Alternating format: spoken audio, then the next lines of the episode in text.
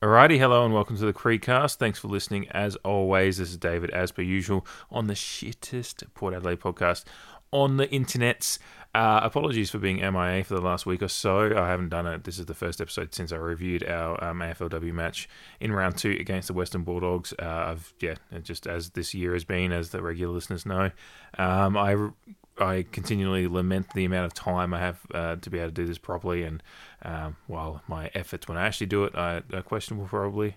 Um, but uh, yeah, no, I just haven't had the time to uh, be able to sit down. I haven't even uh, been able to watch the Carlton game fully yet, um, and just haven't had time. Um, so, uh, but I did see bits of it. I was I was working during the game, so I just watched it uh, while working, so I wasn't fully invested into it. But um, yeah, no, really good to see. Um, so continued development again this year is um, an interesting year with the short preseason and all that stuff with the, the team and just getting some gelling. But um, we can see some great signs um, in that game. And um, as I keep preaching, this year being the our first season and all that stuff, it's all about the firsts. And um, yeah, first points. It wasn't a win, but it was a draw. And uh, I I keep meaning to tweet at the Sir Swamp Thing Twitter account this week and just ask you know the the record of any team um, in you know whether it be you know the highest level of footy in Australia or even you know semi professional levels. Um, what team is there any record of a team that had their first points in um, footy uh, be a draw?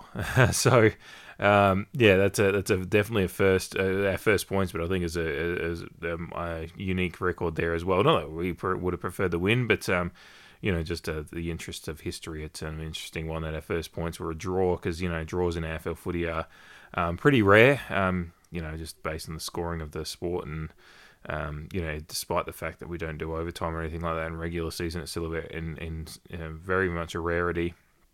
Um, just it's just the random nature of the scoring, really. Um, you know, you can look at you know, yeah, look at even the NFL because they do overtime, but because the scoring's pretty standard though since they've changed the extra point kicking the last few years it's gotten a little bit more chaotic But you're still very much you know you get you can get uh, plenty of overtime games in NFL but you know draws in AFL are just so rare. Um, so yeah that's an interesting thing that our first points on the board um, in our history as an AFLW team are a draw. But um, yeah so conti- uh, um, this podcast is going to be a little bit of a licorice all sorts or a licorice all ports. Um, Uh, we're going to talk uh, just talk briefly about the Carlton game, and then um, just a brief preview of tomorrow's game um, at Alberton Oval, Oval, again against the Sydney Swans. Um, Port, uh, we're still looking for our first win, so hoping for another first tomorrow. Um, we're heading down for the game. Uh, looking forward to it. Uh, so yeah, um, as well as I'll just um, at the end of it as well, I'll just talk about a little bit brief. You know, you know news and and well, mostly mostly rumours, but some news as well. With the Port Adelaide men's side as we get into the off season um, at the moment. So, you know, rumours with player movements and um, certainly players that have de- declared their intentions to come to Port Adelaide if they can, uh, if teams can facilitate trades and all that stuff. So, plenty happening at the moment um, in both, uh, both both in the AFL men's and the AFL women's for different reasons. So, um, yeah, a lot to talk about. Um, um, so just going to try and do in half an hour or so here. And um, yeah, thanks for coming along for the journey. And uh, take a quick break, and we'll get into just talking about the women's uh, women's first. So yes, the ladies went down to uh, Melbourne last weekend at Ikon Park with Carlton against Carlton and uh, came out with a draw, uh, 27 uh, 4 3 apiece. Um, it, it, you know, when you look at the way the score ha- scoring happened, incredibly, uh, I guess you could say it's frustrating in many senses, but it's also, um, if you look at the positive glass half full side, you can see the strength of the side in, in a quarter of footy, and, and overall throughout the game as well, they uh, had more inside 50s and, and whatnot as well. So, um, but yeah, it was um, a game that uh, saw us uh, score four goals in one quarter and spend the other three quarters scoreless as far as goals and goals kick um, are concerned. Um, but great fight back to go two goals, you know, into the first first break, two goals down, come back and roar into the game and end up with a two goal lead. Um, you know, four and have four goals up at the half time, but then just not do too much scoring after that and um, end up scrapping for a draw. Um, which is an incredible result. It shows some fight, uh, and the, the they're very much the, the staples of the Lauren Arnell team so far is fight, hunger, um, desperation for the footy, and um, and really making it tough on the opposition. I think there's no opposition that's played us yet that would say it hasn't been an e- that it's been an easy time against Port Adelaide.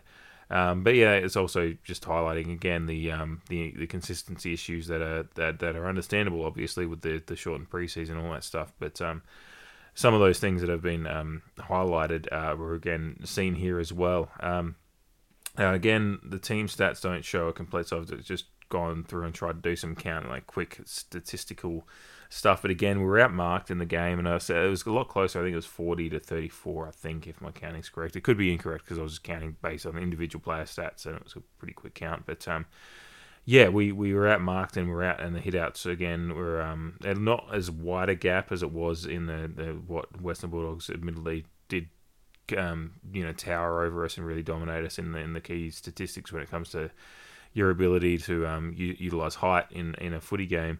Um, it was a bit closer against Carlton, but they still beat us in the hitouts and they beat us in the overall marks across the game, um, as well as in, in, marks inside 50 was seven to five uh, Carlton's way. Uh, even though the overall inside 50s, we actually won the inside 50s 33 to 24. Um, pretty even on the clearances. Um, they were slightly up in overall disposals, but still pretty even across the game. Um, tackles, we we would we dominated the tackles even in contested possession. So all those hallmarks that I keep talking about that are good signs for the the, the genesis of a side that has a hunger and and uh, and a real team unity as far as how they go about their footy. But it's just some of those key, you know, those those things that actually that they can really turn a game, such as you know utilizing height, hit outs, and marks, and and stuff like that. Um, you know, if the game's going against us a little bit, we just can't quite battle over that line. Um, but to be able to have a, a, quarter where we kick four goals in a quarter um, is a really good sign. It's just we want to find that consistency again. But like I said, that's going to be something that comes with um, just the just the um, you know regularity of footy, and that's just something we haven't had. Obviously, again, the shortened preseason. How many times have I said that this this episode? I don't know. Um, anyway, klaxon for that. Um, yeah, it's just it's just one of those things that we're just going to be battling this year. You know, uh, we're kind of getting the you know the the uh, the trial by fire kind of thing um, with just having to learn our trade as a footy club. Um, in, in the competition without even having a proper preseason and all that stuff, and that's just that's just part of it. But there's some really good signs coming out of it. Um, really just want to highlight uh, the um, the impact of. Um, I know I said it well, like leading into the season, I was really like, yeah, just watch Hannah Ewing. She's going to be a fucking star, and um, you know she's really really proving that. Um, she was best on for me for the for the poor girls, and obviously she got the Rising Star nomination, twenty one disposals, just all over the place. You know, and I know that her first game was a little bit, um, you know, a few kicks missed here and there, but overall um, she showed those signs. And, and since then, she's just building at an exponential rate. And you're seeing a lot of these girls as well. Um, like Dowrick again had a great game. Maria Moloney, um, you know, Darnley. A few of these ones have come in as as like some pretty good recruits, but then like Dowrick and Ewings are two that um, hadn't touched the AFLW field until um, you know, this week, and you know, Demelo with a couple of popping up with a couple of goals, and we're we're dealing with the loss of Gemma Houghton, obviously, um, to that um, syndesmosis injury. It was really tragic for her. I uh, we're coming into Indigenous round this week, and she would have loved to have been out there in that wonderful Guernsey. We'll get to that um, in a in a moment, but um, you know, this team's already dealing with adversity with such a you know a key cog such as Houghton early um, out with our essentially, you know, if, unless we make finals, it's a se- it's a, almost a season ender with a six to seven week prognosis. Um, but you know, hopefully she can come back sooner and, and, have an impact, and you know, hopefully we can find a way into finals.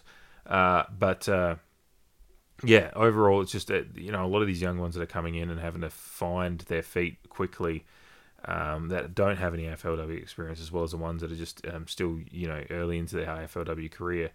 Um, it's really wonderful to see just the, the, the genesis of this side because I know a lot of us coming into this season, if we weren't AFLW watchers, heavy watchers before, beyond the big names, it was it was kind of you know going into the going to the fog um, as far as who, and we're really finding um, some incredible incredible players, and um, it's really fun to see. So um, yeah, and Ewing's got the Rising Star nod. I can't remember if I mentioned that a minute ago or not. Um, I've been a busy work day and I've had a couple of frothies since I got home, played some cards with the fam. So um, apologies if I wander a little bit here. But um, yeah, it's um, yeah, Ewing's is going to be a fucking star. And um, really happy to see her get the Rising Star nod so early because um, she's, like I said, she's her game has gone up levels within the first three weeks. And it's just really it's really awe-inspiring to see when she's already at this level is just how far she can go because she's still so young in her career as well, both as a human growing um, physically as well as just the youth of her career. So um, bloody bloody excited for her. and you know you can just see um, this team starting to find some identity beyond you know, there's an identity building in the team beyond, you know, because the start of the start of our AFLW kind of story is obviously a lot justifiably centered around the Phillips story. You know, she's a champion of this game and a champion of Australian sports in general. Um, and uh, you know, so much of the story and the hype was built around that and, and, and stuff like that. But we're starting to see now that we're playing on the field just all these these um, just more stars um, getting their chance and uh, and some love and adoration for the crowd now that we get to see them on the field.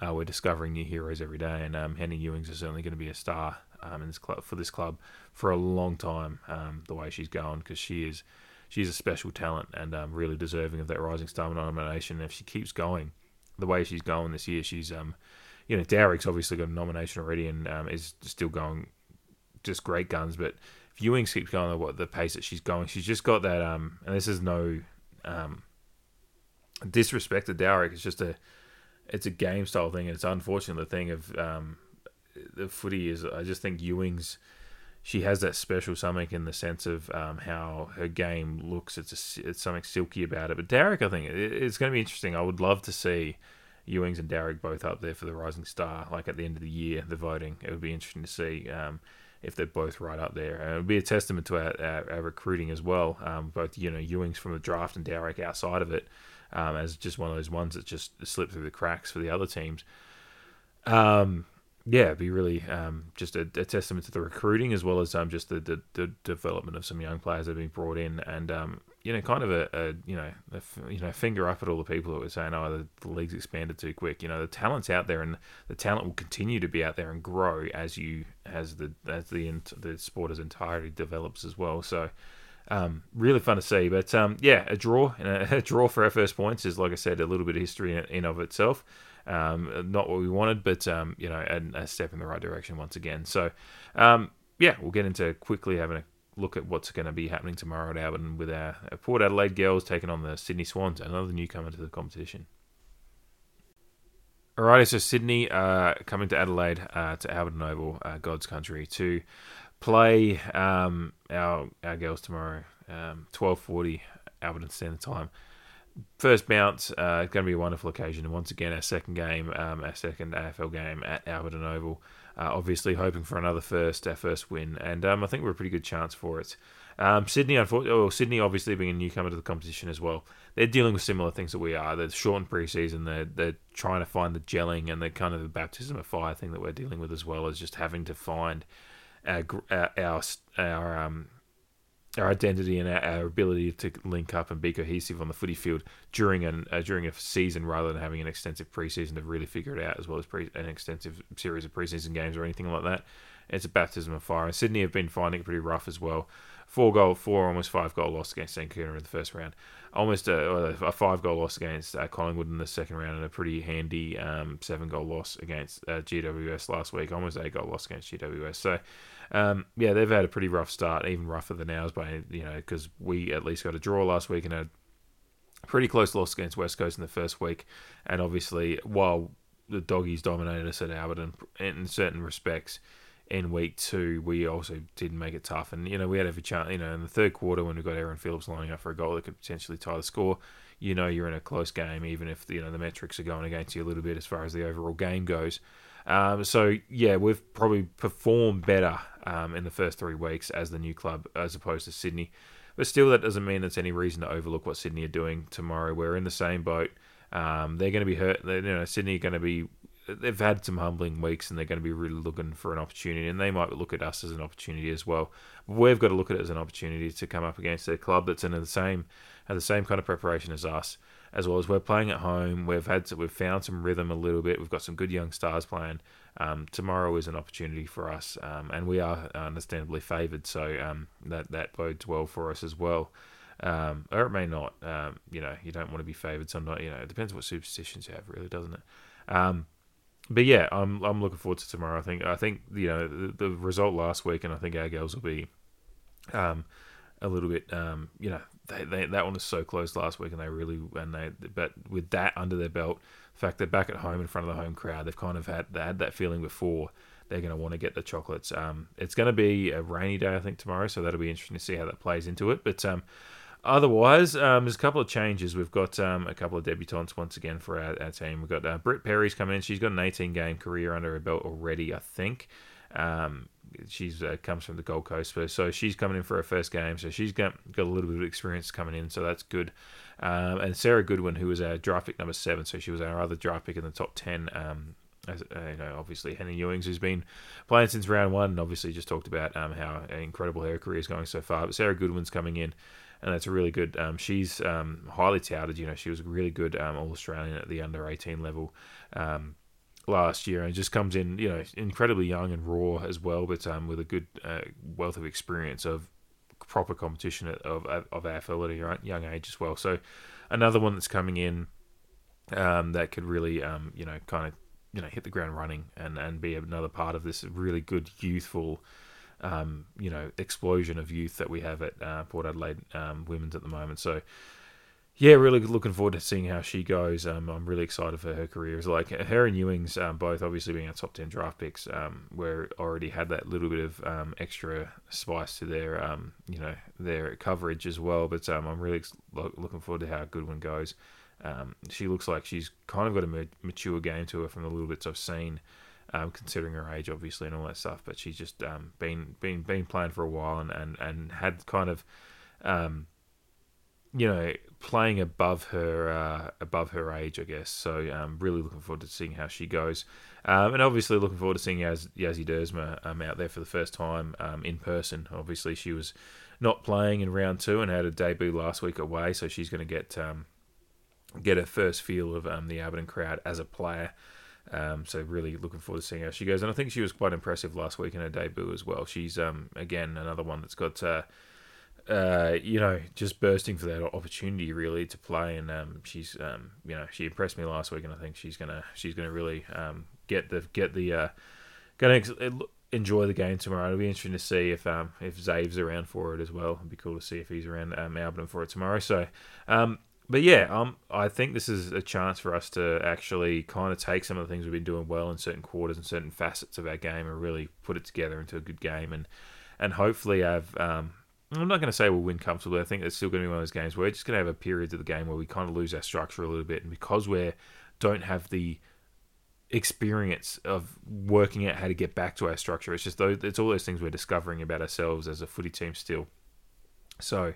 Um, that's just going to be part of the game tomorrow. But I think as overall, it's a game that we should be uh, we're favoured, understandably, and I think we should we need to embrace that favouritism in a game so early in our career, uh, so early in our life as a as a footy club in the AFLW competition, and um, embrace that and go forward and and and make that favouritism count.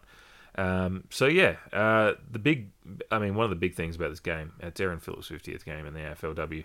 Um, it's incredible to think of Erin Phillips as a 50 gamer um, because you, you kind of if you get obviously we're only in the seventh season now, so it just hasn't been you know 50 games is the is the big is the benchmark right now that if you are hitting. Um, obviously, she would have hit it sooner if she hadn't had a few injuries as well. Um, but you know, because we, we, know of her career so long as a as a basketballer and all that stuff, and um, it's uh it, it almost feels weird to be just seeing her you just think she should be playing like game 150 but you forget you know she's been playing you know obviously basketball and all that stuff beforehand.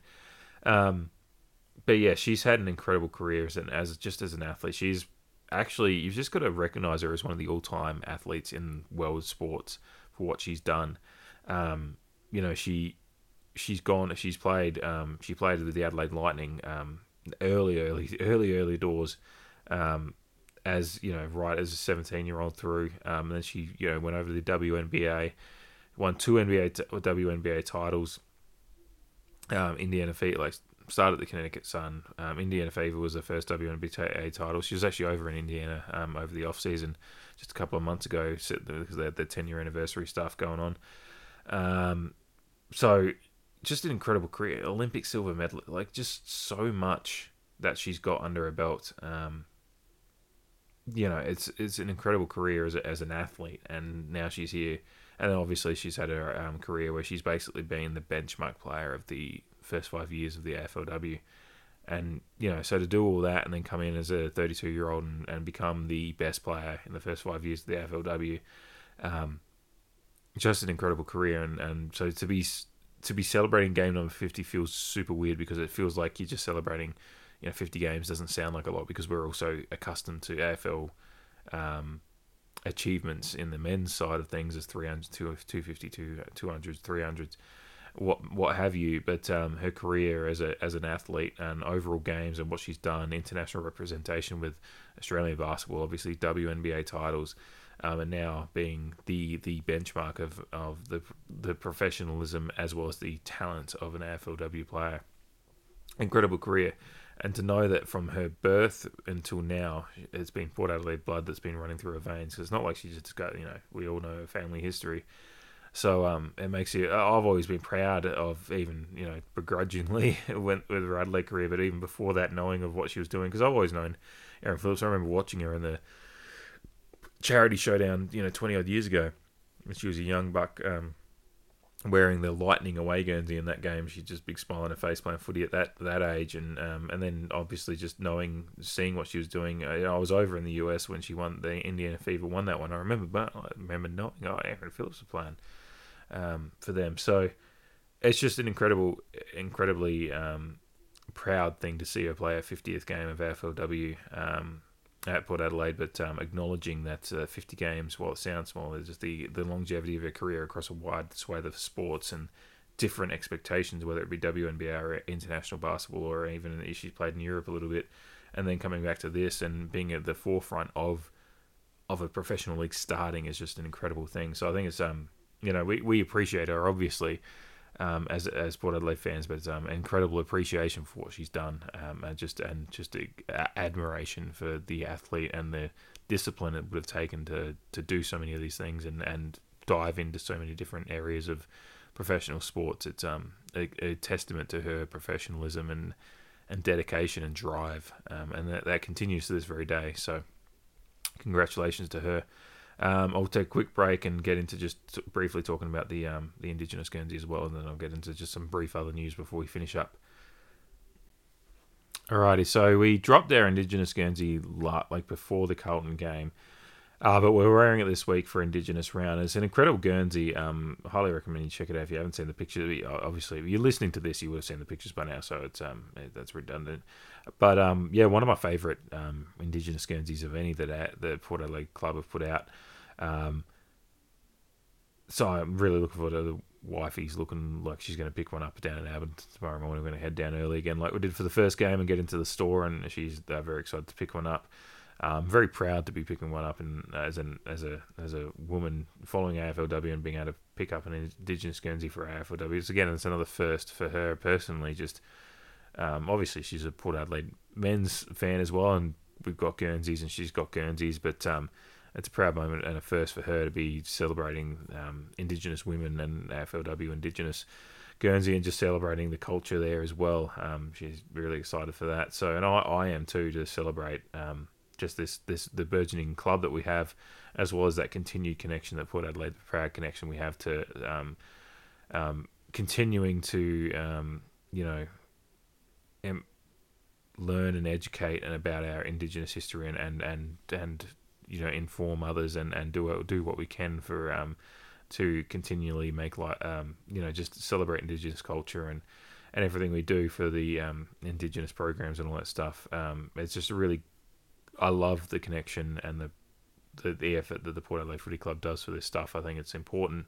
Obviously, the um, issues that we have in this country to this day with races and all that stuff, and and I just I am always very proud of what Port Adelaide, Port Adelaide do on that front. So this Guernsey is another representation of that. Um, designed by cultural performing artists and sisters Jakira and Tikana Telfer, um, the indigenous Guernsey Kari, uh, Kari Kara, um, which means emu in the sky. Um, it's, a, it's a really it's a beautiful Guernsey, um, and I recommend you go look at the, the video and stuff that's been put out about it that really um, tells a story about the Guernsey. I'm not going to go into it too much myself. Like I feel um, wrong telling it myself, so um, you know I, I, highly recommend you search that stuff out. But um, some great shots of the Guernsey of obviously um, Houghton and the uh, the Cockatoo Motlop twins um, wearing it as well, um, and some just just a, a, great Guernsey and, and something that, uh, like I said, I just love the continued connection our club has to the, the history and um, and culture of Indigenous peoples and what we do to try to further that um, understanding and connection with the with the country um, after you know obviously the history of this country there needs to be a lot more um, under, understanding and um, and and education. So um, I do I'm absolutely 100% supportive of everything we do on that front and proud of it. Um, and you know, going back to Phillips and her 50th game and what she said about it she's super honored to be you know celebrating her 50th game but she's more honoured to be doing so wearing this Guernsey, and she's wanting the focus to be on that. And I think that's a testament to her as a person and what she what she her connection to Port Adelaide and probably her her you know growing up around the club she's going to have that understanding because that club has always done a great job of that stuff. Um, but you know it's a testament to her. And uh, but that's understandable. As you know 50th game is 50th game. Um, uh, this celebration of indigenous culture indigenous culture and all that stuff is really important. And um, I really proud that our captain of the club recognises that, um, and it's, also it's something too. It's kind of ironic. Is I want to celebrate her more for that, but then it's also her meaning for it is that the Indigenous Guernsey should be celebrated more than her, and I, that's the that's the entire point. So, um, but yeah, it's a really it's a wonderful Guernsey and worth celebrating. We've we've um, definitely for our first Guernsey, not that it's it's about you know scoring points or anything like that, or but you know, to drop our first Guernsey now it be such a fire Guernsey like this um, as our first one in the competition is um, a great thing, and a continued another great step in our early journey as a club um, in the AFLW competition. So, yeah, it's another day. It's a day to celebrate tomorrow, and I really I recommend you get around it. Um, if you haven't got tickets yet, get down there.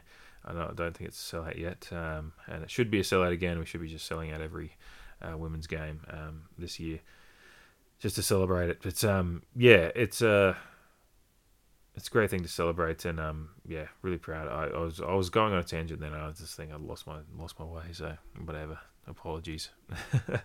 anyway, um, yeah, another first uh, first Indigenous round um, game at Alberton Oval, and, and something to get around. So get around it, um, celebrate the the wonderful um, culture of the the um, rightful custodians and First Nations people of of, of our country, and um, we owe them a great debt for um, the things that have happened here, and uh, but the, the, the things going forward is um, cultural understanding, and this is what this, this is what these rounds are all about. So get around it. Um, anyway, we'll take a quick break here and just briefly touch on some of the news that's been surrounding the men's program in the off as the off season kicks into gear here for the men's stuff. Alrighty, so boy oh boy, has it uh, it's been kicking off on the men's side of things. It's funny because we're still in finals. Um, I think last I saw, I started recording halfway through the Brisbane Geelong game, so I think Geelong were up by five goals at halftime. So anything that's happened since I'm in the middle of recording as that game's going on. So yeah, but we're in the middle of finals, and it's funny how the AFL has slowly crept into uh, getting more and more of this rumor. Rumor. I remember, you know, 15 years ago, as a uh, 15, 20 years ago now, as a young Premier League fan. Um, you know, the transfer season and all that stuff was wild to me because we just didn't do that in the AFL back then, really. Um, you know, players moved, but the you know free agency wasn't a thing. Trades and all that stuff was a you know you had to. You know, I remember the big one for me that I remember leaving as a, as a player that we should like. You know, you thought just they just stay was Nick Stevens in, at the end of two thousand three. Um, and he, you know, I think he did he end up he ended up going to the preseason draft and got picked up by Carlton, I think. Anyway, that was kind of the thing that happened, but then we brought in free agency, and then it's just it's a lot more like toing and froing with teams and, and, and wheeling and dealing and and but it's the rumor side of it now that we've got Twitter and obviously trade radio and the modern stuff. It's the rumor side of it that you know we're, we're not even into into the trade period yet and all that stuff, and it's already you know Junior Rioli declaring he's coming, wants to come to Port Adelaide and all right, facilitate a deal. The rumours of you know Mitch Georgiades because he's from WA. Suddenly he's on the table, even though he's going to, as far as I know, he's going to um, the US with Boki for the for the off season. It seems really invested in a, a proper preseason with Port Adelaide this year and and be, being a part of everything for next year. So yeah, the rumours are funny in that sense. Um, obviously, I understand the reason that, they, that and West Coast probably their position probably is to come after a guy like Mitch Georgiades because they're going to use that angle, the Western Australian angle, and and and similar kind of like for like, I guess. But um, yeah, it's a it's, you know so we've got Junior Rioli. He's declared he wants to be traded. You know, officially wants to come to Port Adelaide. So that's great. Let's hope we work a deal there. And um, I trust in our list management to. Uh, to do the right thing as far as you know not over overpay um, and find the middle ground. You know, I remember when Fantasia was you know Fantasia wanted to come to port, it was they started with oh we'll take Butters, and then it, it eventually finds its, its its way back to some semblance of reality versus um, some dickhead you know wanting wanting the world for a player. You know, the middle ground is found usually after a little bit of blustering at the start. Basically, is my point there. Um, so and you know Junior Rioli's a you know I know he's the off season off field issues, but you know for me I'm I'm very much a person that you know believes that um, you know weed should be decriminalised and legalised. So you know all that stuff is just a part of the culture, you know society's issues and not being advanced enough, rather than a, a personal issue for me. Um, you know, and he, he didn't handle. He panicked a little bit with the drug test and all that stuff. But again, wouldn't have to do it if it was you know rightfully legal or anything like that. So that that's um all that stuff, and you know he he seems just like a, he just wants a place to be comfortable and and play footy, and I think Port, Port Adelaide can be the, that club for him. So um, happy with that one. Um, you know, we've seen Aaron Francis as a as a rumored uh, pickup, and um, God, the forward from Geelong, who I'm forgetting his name right now. But then the other big one, obviously, is Josh Dunkley from the Doggies, um, and it seems to be depends which day you wake up as to whether he's favoured for Brisbane or the Port, and um, I do hope he's favoured for Port, and then if he does declare his um, intentions to want to be traded to Port, then I trust again in our list management to um, make the right moves in that front as far as finding the right deal. I do find it interesting. There's a lot of people out there, you know, people on Twitter. These are these don't move the needle. These don't move the needle. These don't move the needle. I wonder if Twitter had been around in 2003, 2002 when we were picking up guys like Josh Mahoney and, and you know Damien Hardwick, who was at the end of his career at the time. Josh Mahoney, Damien Hardwick, you know, Brett Montgomery. You know, those guys didn't move the needle back then either. But, you know, we didn't have Twitter and Facebook and, you know, and all that stuff to be able to put our thoughts and feelings out there about it. So um, it just is what it was, and they ended up being all parts of a premiership side. Um, Dean Brogan, you know, he comes in having retired from playing basketball and comes in and decides to um, play footy. You know, it's just so many so many guys don't move the needle until they do.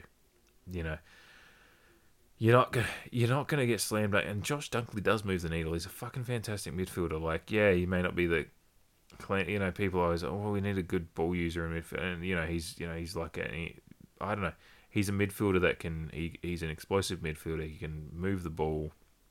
He moves the needle for me. Junior Rioli uh, is a small forward, an electric small forward.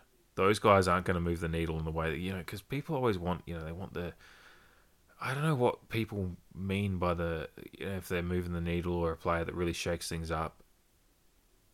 You know, junior are they looking for a Dusty Martin or a Christian Petracca or a Clayton Oliver or a Lachie Neale? Like, what are we looking for here? You know, like this is the thing with this these these moves. Josh Dunkley's a great move if we can get done, and um, you know, I know people are like, oh, it's the that that eighth pick is going to be on the table, and it's just like, well, and people are going to take it to the draft because you know you're going to get a good player in the draft. And I'm like, well, you don't know. I know we've done pretty well with our drafts of late. You know, we really struck gold with like the likes of Butters and and Rozee and uh, and you know Duursma. I think is going to is you know yeah, interesting year this year, but um, I think he's he'll, he'll be fine as well. We've really struck some good gold lately, and you know obviously Boak back in the day, but then Robbie Gray was picked fifty five, Westhoff was picked seventy nine or whatever it was. You know, you're not always striking gold early, and you're sometimes striking gold late. And you know people saying you know absolutely you got to take pick eight to the draft because you know you, the the talent there will be worth more than Josh Dunkley. So Josh Dunkley's got six, seven, eight years ahead of him still in AFL footy. He's got a career ahead of him still. Um, so I'm not saying I want. I, I, I hope our list management can find a way to make it happen without pick eight. But I, I also think it would be um, poor management to not at least consider what pick eight ma- deals can be made. And this is just me being what I do, which is just middle ground. It's like people want to go say it's stupid to even think about using pick eight or it's um, ridiculous or whatever. And Josh Dunkley's not worth that. It's like no, Josh Dunkley's a fucking fantastic player. Um, and if you had a player that was Josh Dunkley available in the draft to pick eight, you'd take him. So yeah, you, you yeah, and that, then you're getting extra years in his career. But then also he may leave and he may leave early too, and you may not get the same out of him. So you've got a ready-made guy who's had who's gone through the formative years of his career, who's now ready to come. If you could grab that player with a pick eight than you would. So it's just interesting how people see pick eight because they so, they just seem to think we're going to go in and get the next Connor Rozee at pick eight, and for every next Connor Rozee at pick eight, you could have you know Jack Watts was number one, you know, and not to I, I feel bad using Jack Watts as an example, but you know number one picks or number five picks or number eight picks you know, the Crows are dealing with their issues with how, you know, there's a lot of talk about how the Crows have drafted in the last few years because they've just had the slow development. You know, that some of them have started to come on, which is also the thing that can happen. But it's never just a completely linear thing. Pick eight, if we do the right thing and get the right draft pick, could be great. But it could also just be the next um, player that just never pans out. You know, Anthony Bennett in the NBA, we all, well, some of us may not know know his name because he didn't, not not much happened there. Um, so um, yeah, I just I just think with all these talks with you know who's moving, I, I can't believe that people think that if you could get Josh Dunkley, Aaron Francis, and uh, and Junior Rioli in one off season, and and do a reasonable job of not selling the farm for them, that that doesn't move the needle a little, little bit.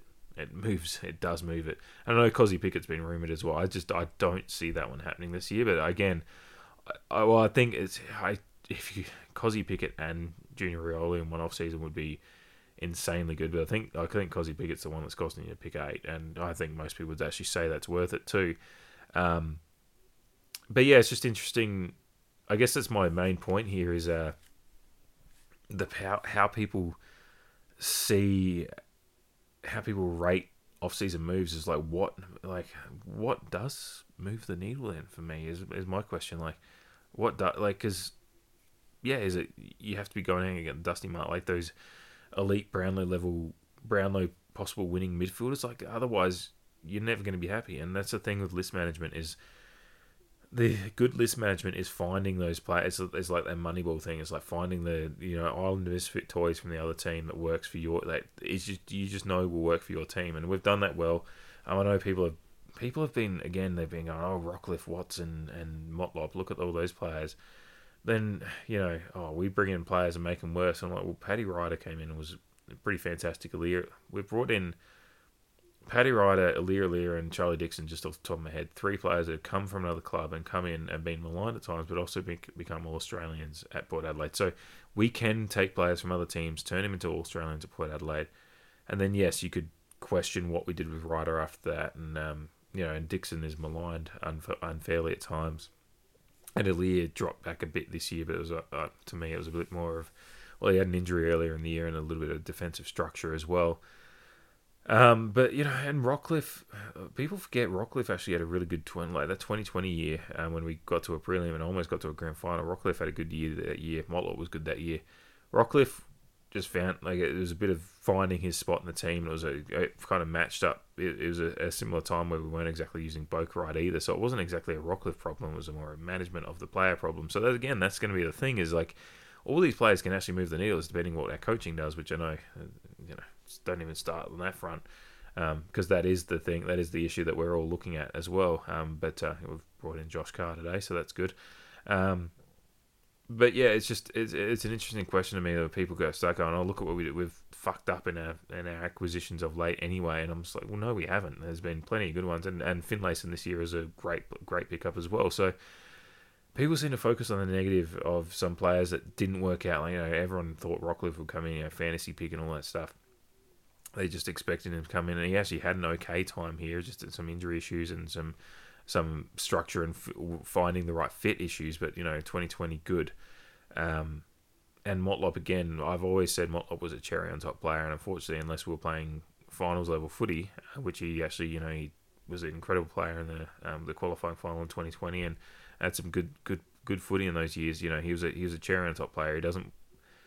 He was a player that was never gonna, unfortunately, if you were playing bottom eight footy, he wasn't gonna exactly find a place in that, uh, be good in that team because you need he kind of thrives on everyone else around.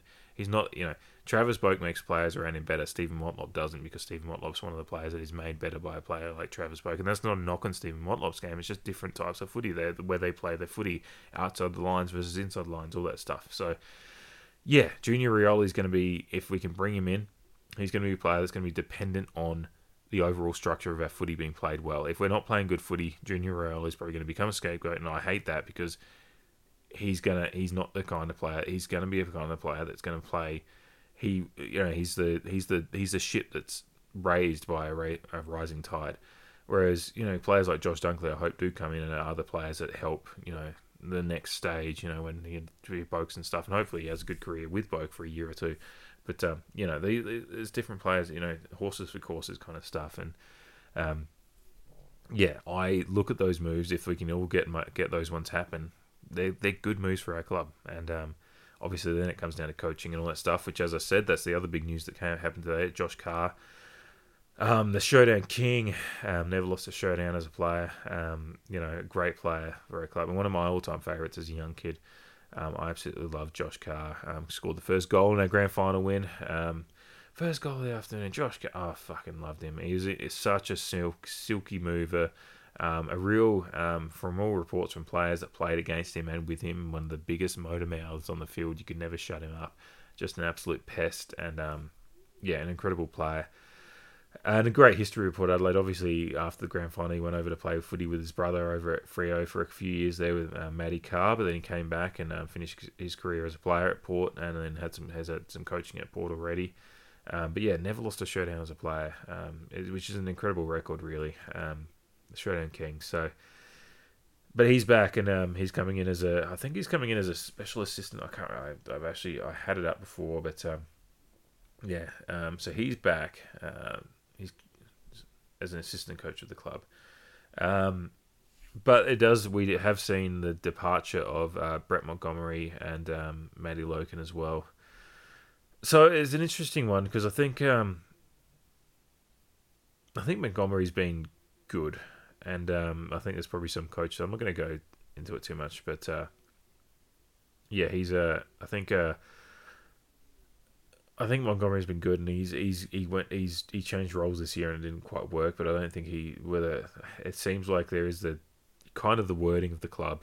Um, you know, people have kind of mused about the idea that whether Montgomery was kind of pushed out a little bit. It's like you don't not really a place for you here, but um, which is unfortunate because Montgomery is obviously um, a champion of the club as a, as a player, um, as well as I think he's had a good couple of years as coaching. Obviously, he's here for the 2020-2021 run.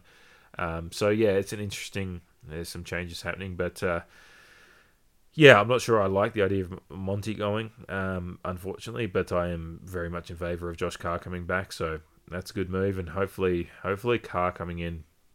You know, he's a he's a strong mind and a strong strong um, leader of as a coach. I think so. He'll be one that'll um, hopefully kind of have his be able to put his impact into the coaching group and um, and really kind of you know whether whatever's going on in the coach. Because I am critical of what's been going coaching last year. Just was was not good. Um, so um, hopefully his voice can be one of reason and uh, and and and test the ideas and, and hopefully find our way back to playing some better footy. So yeah, it's a it's a, there's a lot going on. there's a lot going on, and it's gonna and it's gonna continue at pace um, in the off season uh, as it as it goes forward. So yeah, um, that's about it for this one. I've gone on 45 minutes. Um, I didn't really, unfortunately, get too much time to prepare properly for this one, so I've kind of just run off my mind basically for this one as to what I've what I want to talk about, apart from having a few notes up on the screen here. So, yeah, apologies for that. Um, I'm looking forward to next year and just being um, with work and stuff changing next year, uh, being able to do this a lot more structurally. But um, yeah, I appreciate you listening as always and looking forward to being down in Albert tomorrow for our fourth AFLW match and hopefully our first win. And um, looking forward to talking about it early next week. So, yeah, cheers. Nothing else to say really for now, apart from I'm going to finish enjoying this beer and count the pair.